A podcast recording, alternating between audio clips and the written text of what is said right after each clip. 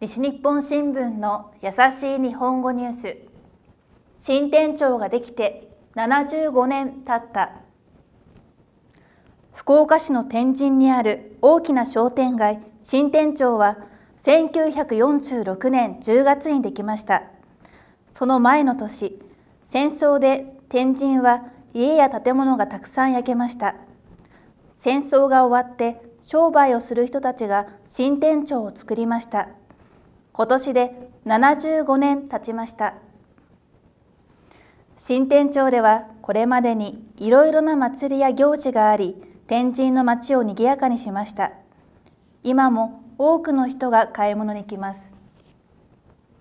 新店長では町の歴史を知ってもらうイベントを開いています。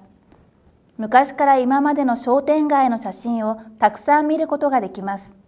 商店街の人はたくさんの人に見に来てほしいですと話しました。以上西日本新聞の優しい日本語ニュースでした。